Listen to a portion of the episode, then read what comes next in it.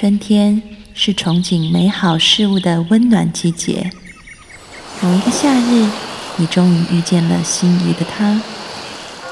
而当秋天来到，也意味着蜕变和成熟。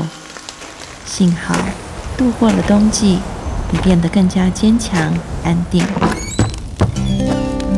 欢迎收听《心安理得》，我是安安老师。从今天开始，我会陪你走过春夏秋冬。二零一七，让我们做一个刚柔并济的女人。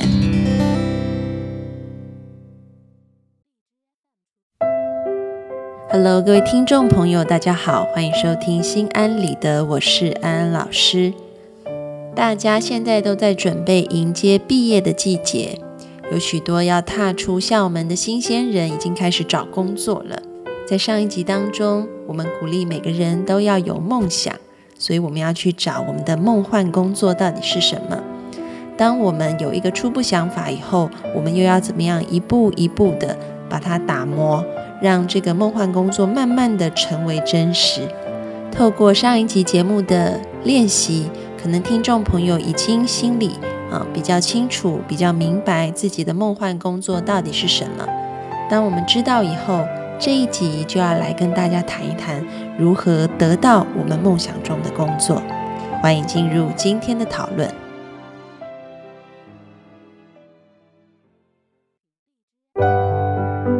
安安老师昨天去参加一个心理学的研讨会，那么在研讨会中午休息的时候，我跟两个教授去吃饭，在饭桌上面，我们就谈到学生即将要毕业。去找工作的事情，然后呢，这个教授就问我说：“安安，你投过几份履历？”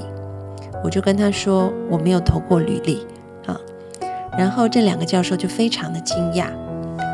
一个教授就说：“他一共投过八箱的履历。”我说：“八箱？”他说：“对，是八个箱子的履历，有那么多的履历。”然后他就娓娓道来那个过程。他说：“其实这个过程是非常辛苦的啊。当他一封一封的履历寄出去都石沉大海的时候，他的心情一直往下掉，觉得好像人生快要完蛋了，都找不到工作。终于在熬了八箱履历以后，他才得到了面试的机会。那他说他很幸运，第一次面试他就应征到了这个工作，所以就待在这个学校里面一路做教授。”那另外一个教授呢，听了这个话以后，他就说：“你真是太幸运了。”他说：“我可能投的履历不止八项，而且我面试了十二次都失败。我那时候真的觉得人生一片灰暗啊！直到第十三次，我才录取成功。那他们两个其实都是很优秀的教授，学问也做得非常好。”但是似乎在求职的路上也是磕磕绊绊的，遇到了很多的阻碍和挫折。那么这个就带出我们今天要讲：如果你要找工作，第一点，你的履历要怎么写？啊，安安老师要说，履历，请你依照工作应征的说明来写。也就是说，在应征广告上面，工作说明写什么？工作需求些什么，你就照抄就对了啊！而且，请你要原封不动、一字不漏的照抄。听到这里，可能很多听众朋友会觉得很奇怪，为什么要这么做啊？这是因为，当你的履历被送到一家公司的时候，它会被建档，会被存在资料库里面。然后呢，应征的人很多。那第一线的 HR 就是人资人员会做一个筛检的动作，他们是怎么筛的呢？其实也就是透过关键词来筛检。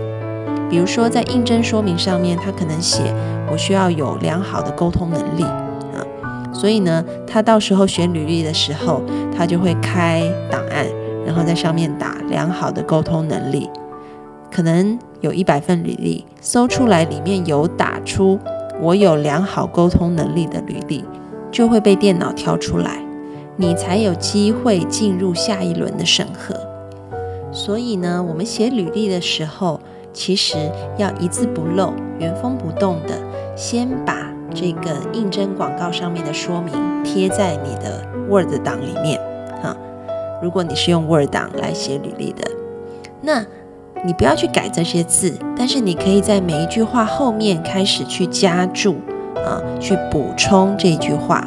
比如说上面已经写了需要有良好的沟通能力，那么你就保留这句话，然后继续在后面加上补充说明。比如说我具有良好的沟通能力，在呃班上啊开协调大会的时候，我总是当主席，协调各方的意见，同学们都对我的表现感到很满意。还记得有一次在协调会上，同学因为意见不同而吵了起来。那时候，我作为一个协调者，我调动他们的同理心，让他们可以先站在对方的感觉去想一想，等等等等。你可以在这个应征广告的说明后面再加上你的补充就好。但是呢，它的主架构你不要去动它，任何的字词你都不要去改它，这样子才会让你在履历一开始被电脑筛选的时候容易跳出来，进入下一轮的审核。我相信我的那一位教授朋友，他寄了八箱的履历，都还没有得到面试的机会，很有可能就是他的履历写错了，因为他是一个太有文采的人，上知天文，下知地理，哈，满腹经纶，有可能在他写履历的时候，他就是用了一些代换，哈，把原本很平铺直述的语句变得太有文采了。以至于电脑跟不上他，所以电脑找不到他的履历了。所以我就安慰他说：“教授，不是你的这个能力不行哈，因为你的学问做得这么好，一定是因为你太有文采了，以至于在第一关的时候就被电脑刷掉了，因为电脑听不懂你在说什么。所以这是第一点，我们在投履历的时候要注意的事情。”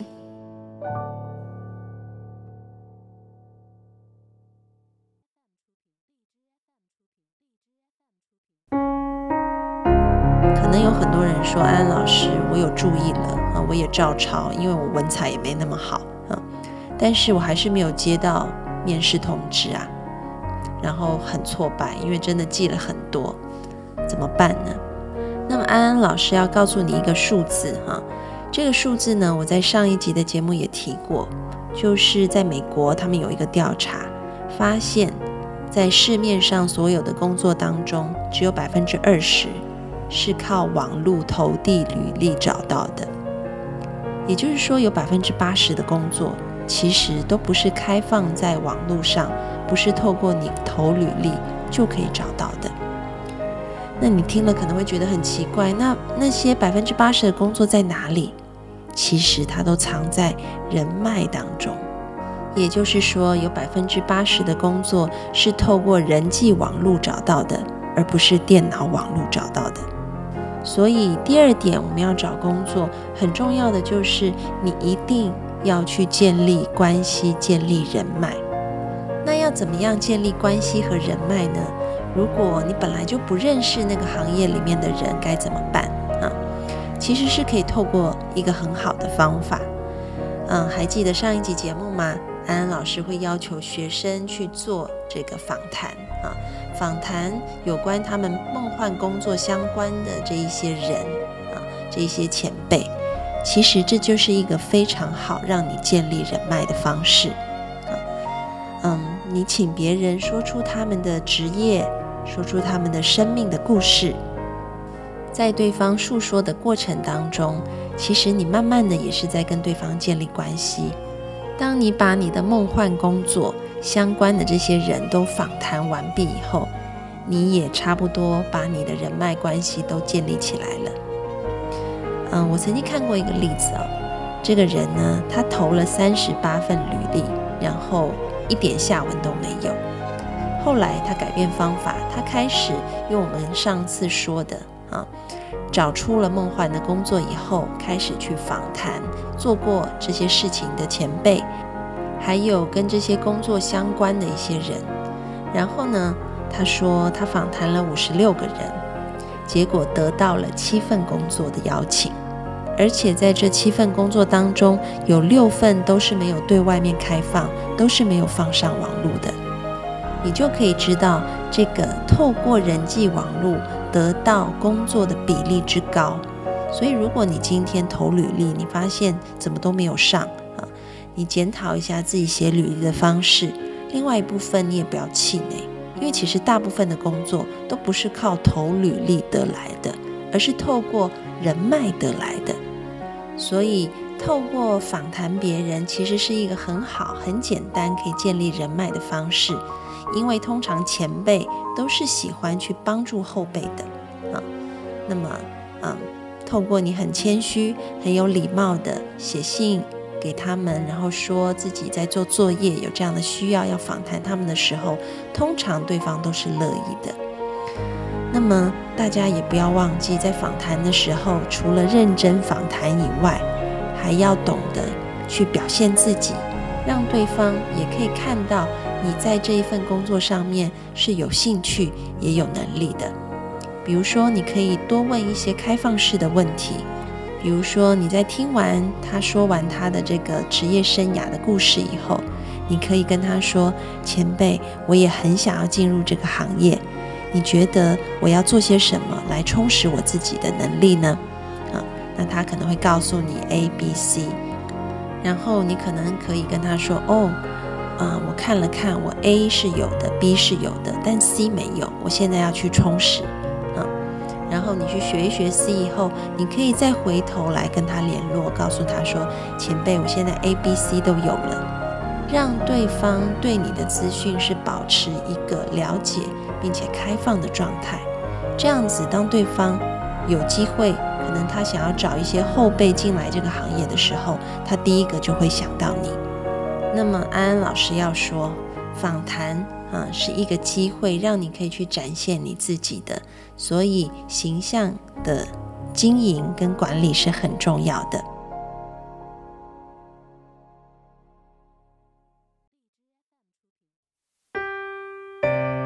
我曾经遇过有一些学生，哈，嗯，真是不知道要怎么样说。他们在访谈的时候，啊，很没有礼貌，也很不谦虚。让被访谈的对象就不是很高兴了。第二方面，他们甚至啊非常突兀的就问对方说：“那你的工作有缺人吗？”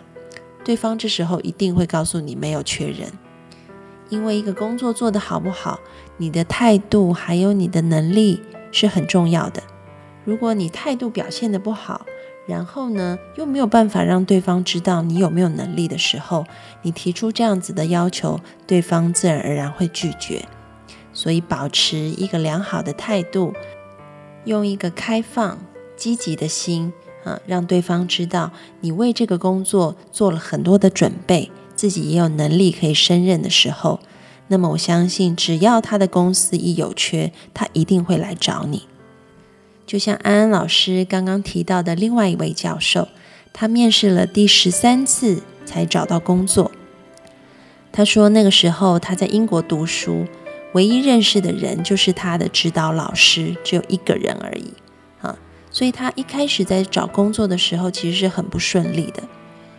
但是呢，因为前十二次面试完，他逐渐的认识了不同学校的这些老师。然后呢，他也透过面试的一些机会去跟他们建立关系，和他们成为朋友。所以在第十三次面试的时候，他发现这些评审委员他都认识，因此就得到工作了。那么安安老师也要说说自己的故事。我其实没有投过履历，那是因为当我从博士班毕业的时候，我的许多朋友们就纷纷的提供工作给我。有一些是邀请我一起创业的工作，有一些是在学校的老师邀请我到学校去教书，那么也有一些是邀请我去公司里面上班。为什么那个时候可以得到很多的邀请，甚至连履历都不用写呢？那是因为安安老师是一个很喜欢交朋友的人啊。我在念书的时候就认识了很多很多的朋友，那这些朋友呢又分布在不同的圈子里面。有商业界的圈子，有教书界的圈子，然后也有创业界的圈子。所以，当他们知道我即将要毕业的时候，就纷纷的试出很多的工作机会。听到这里，可能有些听众朋友会觉得说：“安老师，那是不是因为你很外向，你很喜欢讲话，所以你可以交很多朋友？如果我是一个很文静、很内向的人，那是不是就糟糕了，没有办法把人脉圈建立起来？”安安老师要跟你说，其实完全不是的。我讲最多话的时候，就是在做广播节目的时候啊。私底下的我，其实讲的话很少。我通常是被认为是很内向、很文静的一个人。如果你跟安安老师一样是一个内向文静的人，你也可以好好利用这样子的特质去拓展你的人脉。你如果不喜欢讲话，那么你就做一个倾听者。每个人都有被倾听的需要，嗯，而且是被真诚的倾听。所以你要做的事情其实跟我一样很简单，你就可以。多去主动参加他们的聚会，但是你不一定要说话，你只要坐在旁边，很认真的听他说话就好了。在听完对方说话以后，让对方知道你可以了解他的感受，这样子就够了。做一个真诚的倾听者，其实就可以让对方感觉到很舒服。那么你也同时可以。